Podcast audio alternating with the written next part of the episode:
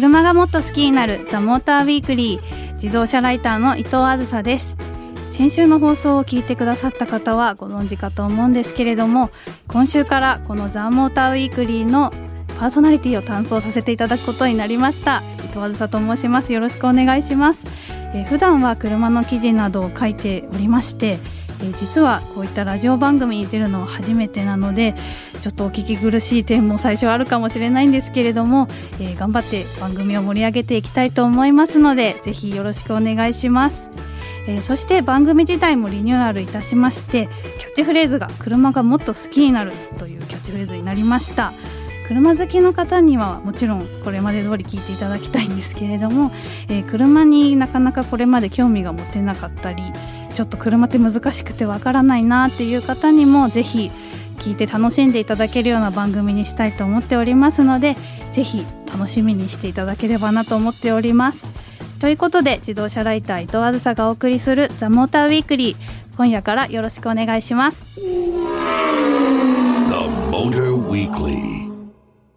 自動車ライター伊藤あずさがお送りしているザ・モーターウィークリー。ここからはマニアック自動車サイトオートプルーブ編集長の高橋明さんとお届けしていきます。高橋さんよろしくお願いします。はい、よろしくお願いします。よろしくお願いします。なんか僕だけ残ってましたけどね。そうですね。はい。でも心強いですよ、はい、高橋さんが言っててくださるっていうだけで。あそう言っていただけると、はい。よろしくお願いします。伊藤さん普段何自動車ライター？はい。何やってるんですか？そうですよね。えっとですね、新しい車新車などに載せていただいて、うん、えー、その記事を書いたりですとか車の新しい情報を書いたりですとか、うん、まあ、基本的に車に関わる記事をいろんな媒体で執筆しているという仕事をしております。なるほど。はい。うちにも記事書いてんのかな？書いてないね 何本か？何本か？あるか。ちょっと書いてますので、ね、オートプルーブの方もぜひ。はい、でも女の子で車の記事書くって結構珍しいよね。特に若い女性だと。きっかけはなその車が好きになったっていうそうですね。えっともともとまあ田舎から出てきておりまして車が、ね、はい、必要だったっていうのはあるんですけれども、うん、以前あのカーグラフィックという自動車雑誌に、うんうん、えー、勤めていたんですがその前の話に戻ると、うん、えっと、グラフィックデザイナーをしていたんですね。全くちょっと違う仕事だったんですけれども、うん、そこでたまたまミニカーをデザインするっていう仕事をしておりまして、でそこで車がなかなかちゃんとデザインできないと、うんうんうん、すごいそれがどうしたらいいのかなということで先輩に相談していたら、うん、まあ、その先輩がもともとカーデザイナーの方だったんですね。なるほど。はい、でそこで、まあ、車っていうのはちゃんと人が乗るスペースがどれくらいあって、うん、荷室がどれくらいあって、うん、でそしてまあエンジンがあって、うん、まあ、何気筒だ縦置きだ、横置きだみたいなことをきちんと考えないと車っぽい形にならない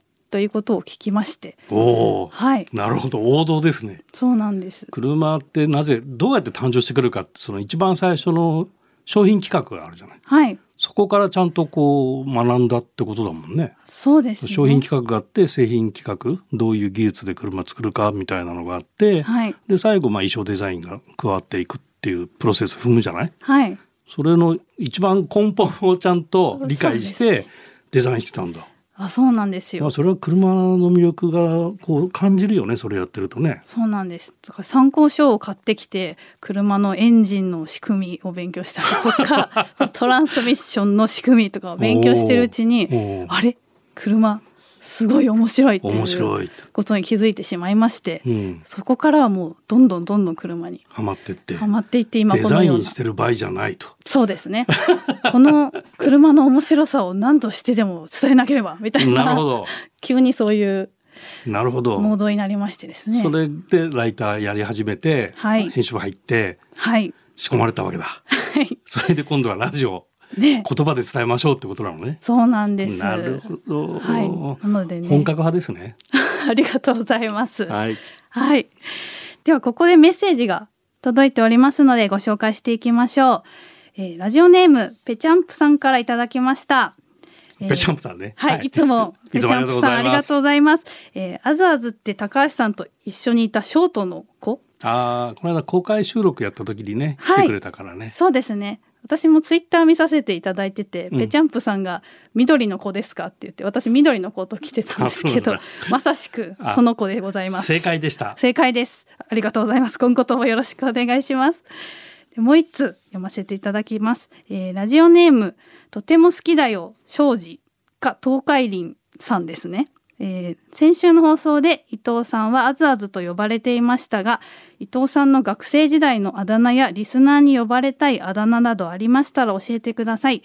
先週の放送での伊藤さんの緊張感伊藤さんには失礼ながらとても楽しませていただきました。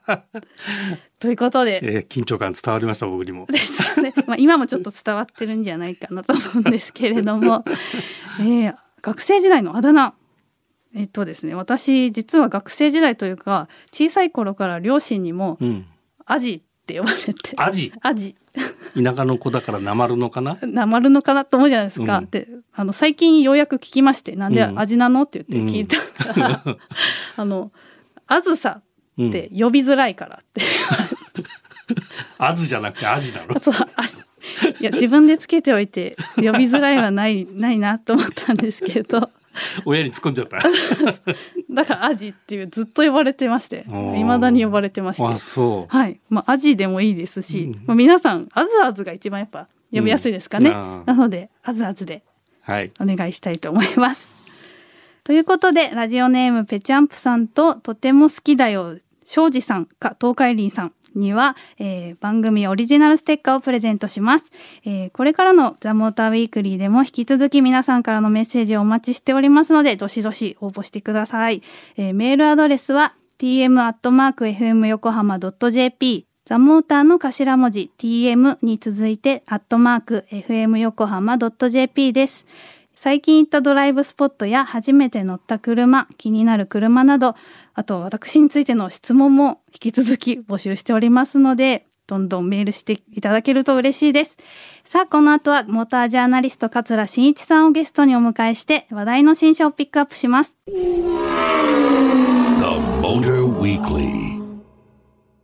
自動車ライター伊藤あずさがお送りしているザ・モーターウィークリー。さあ、ここからはモータージャーナリスト桂真一さんをゲストにお迎えして話題の新車をピックアップします。桂真一さんよろしくお願いします。はい、よろしくお願いします。桂さんとは以前の仕事から実はお世話になっているということで、はい、リンゴ美味しかったです。あ、そうそう、はい、山形県のリンゴですね。私出身が山形県なんですけれども、田舎の子、はい、はい、田舎の子なんですけども、で、ま、前勤めてるね、うん、カーグラフィックに行って、うん、でリンゴどうぞって言われて、うん、まあそれがうまかったね。あ、そう。まさか家で採れたリンゴだったりして？違うんですけど。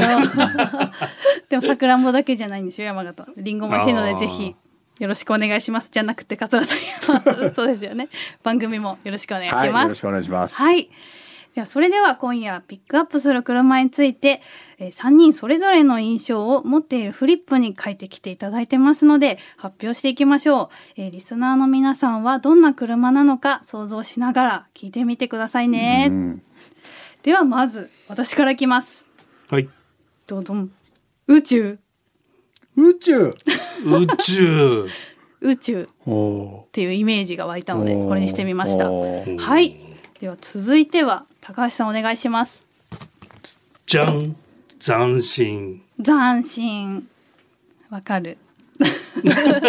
これだって答え分かってるからだけど、はい、じゃあ僕いきますよ。はい。では桂さんお願いします、はい、オフランスの猫足これ一番わかりやすいよね。フランスの猫足。もう大体聞いてる人はイメージできたからね。はい。うん、まあどこの国の車かは分かったんじゃないかと。うん、高橋さんは斬新ということですけれども、うん、どういう感じのこれはね、あのすべてがこう斬新に感じたのね。まずエクステリアデザイン、はい、インテリアデザイン、はい、それとまあ走りもそうだね。すごく刺激的で良かった。はいで斬新を選びましたけど。なるほど。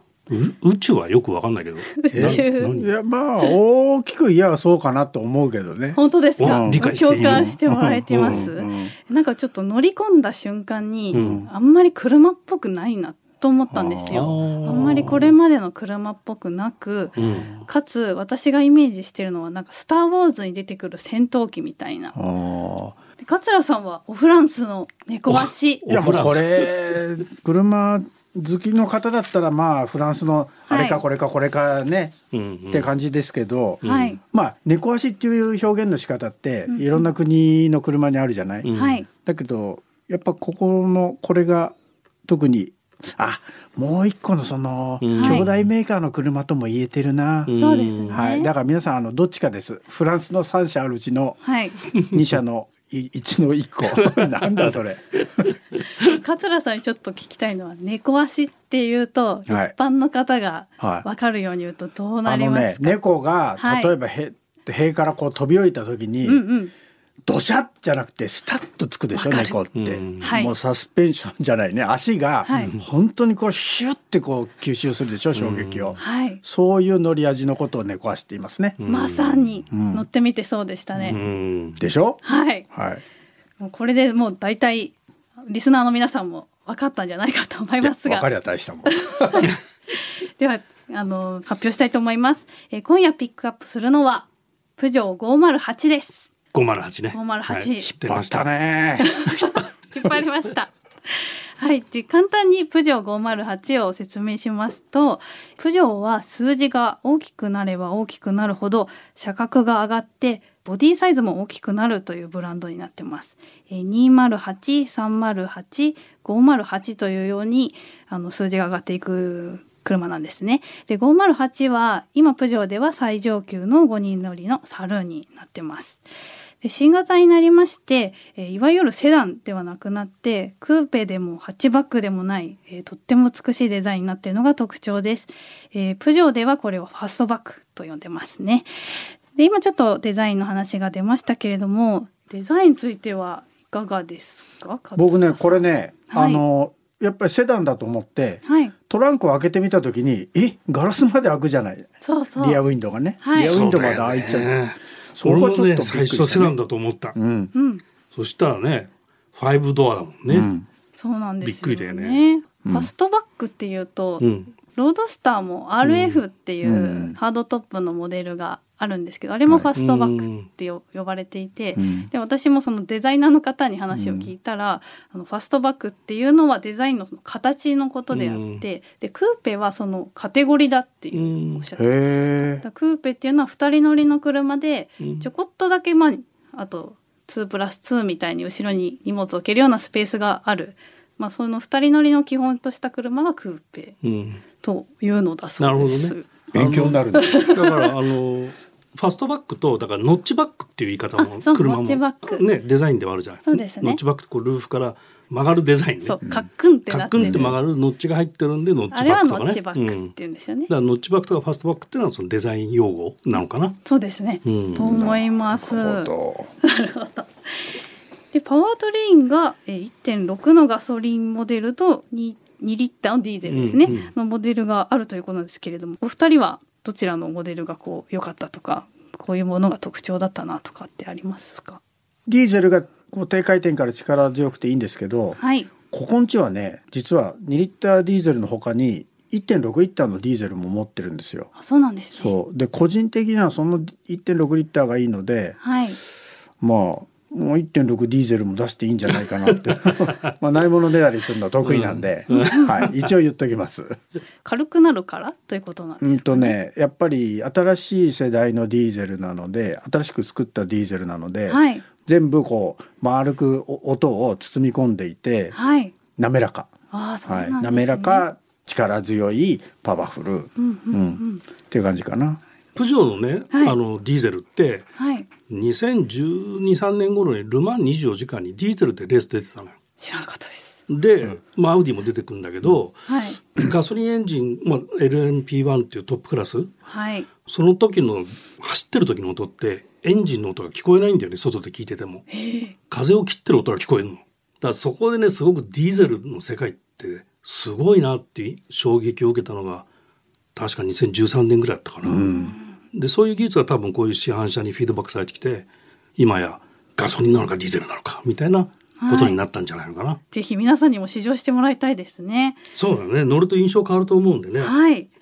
ではもう一台いきたいと思いますので、はい、この車もそれぞれの印象からお聞きしていこうと思いますが皆さんフリップの用意はよろしいでしょうか？はい。はい。では私からいきたいと思います。はい。どどん無印良品。無印良品。うんなるほど。という印象でした。はい、はい、続きまして、はい、高橋さんお願いします。おしゃれさん。はい。おしゃれさん。だみんなまたよくなんだかよくわかんないね。わかんない感じですね。はい、では加藤さんお願いします、滑らかな？空飛ぶレンガえー、これ車好きにとっては空飛ぶレンガって言ったらもうそれだけで分かっちゃうんだけどね。なんでですか？私わかんないんですけど。あらああそういう世代か。え？空飛ぶレンガ。レンガが空を飛んでいる。うん。イメージ、うん、あ全然わからないです、ね、ああ斬新だね。なんか何？いろんなこういうことがわからないっていうのはね。ああそうだね。世代を感じる世代を感じるよ。そういうの CM とかっていうこといやいやいや。ちゃうちゃう、ちゃう番組新しくなったな。よかったね。川倉にいる時にそれ言わないで ね、編集部でボコボコにされるよ。もうそんなすいませんすいませんって謝りながらなんかすごい言われるところでしたね 今ね。いやでもリスナーのほとんども空飛ぶレンガってわそうだな。わかんないねそうなんですか？わかんない。うん、これ今説明してたら分かっちゃう感じですね。今説明したらもう社名がわかる、うん、あ分かっちゃうんだ、うん、じゃあ後ほどそれさ和田さんに改めて聞くとして、はい、はい、はい、では2台目にピックアップする車を発表したいと思いますボルボ V60 クロスカントリーですでここで桂さんに空飛ぶレンガのことをちょっと聞きたいんですけれどもあのね、まあ、ボルボの過去240っていうモデルなんですけど、はい、まあ四角なの真四角なの。真 四角、真四角っていうか、二四丸知らない？えっと名車ですよね。名車。はい、見たことはあります。かっこいいモデル。真四角のあのね、まるであの子供が積み木で車を作ると、はい、こういう形になるじゃない？四角がこう四角の四角の上にキャビンというか荷室あの室内スペースをこう作ると、はい、本当にこう自動昔の子が自動車書くとこう四角角角角で。そういうこうまあ言ってみればレンガみたいな感じの車が、実はレースですごく速かったんですよ。あそうなんですか。しかもステーションワゴンでレースやってたの。ええー、まあ240はねセ,、セダンだけど、はい、うん、あそっか。そう。最初はだからセダンでレースやって、うん、はい、でそれがとても速そうに見えないレンガみたいな車がレースで勝ったりしてたので空飛ぶレンガっていう異名がついたの。へえ、それで空飛ぶなんですね。うんはい、早いんですね、はい、フライングブリックなんです。フライングブリックっていうんですか。うんうん、今日一つ覚えました。はい。世代を感じる。あれ、コブちゃんもでもワゴンでレースやってなかった？やった。ラランサーエボリューションワゴンでレースやった。本当ですか？ワゴンのレースランエボにワゴンがあるっていうのは三菱すごいけどさ。なるほど。勝さんじゃレンガマスター。ワゴンマスター。面白いね。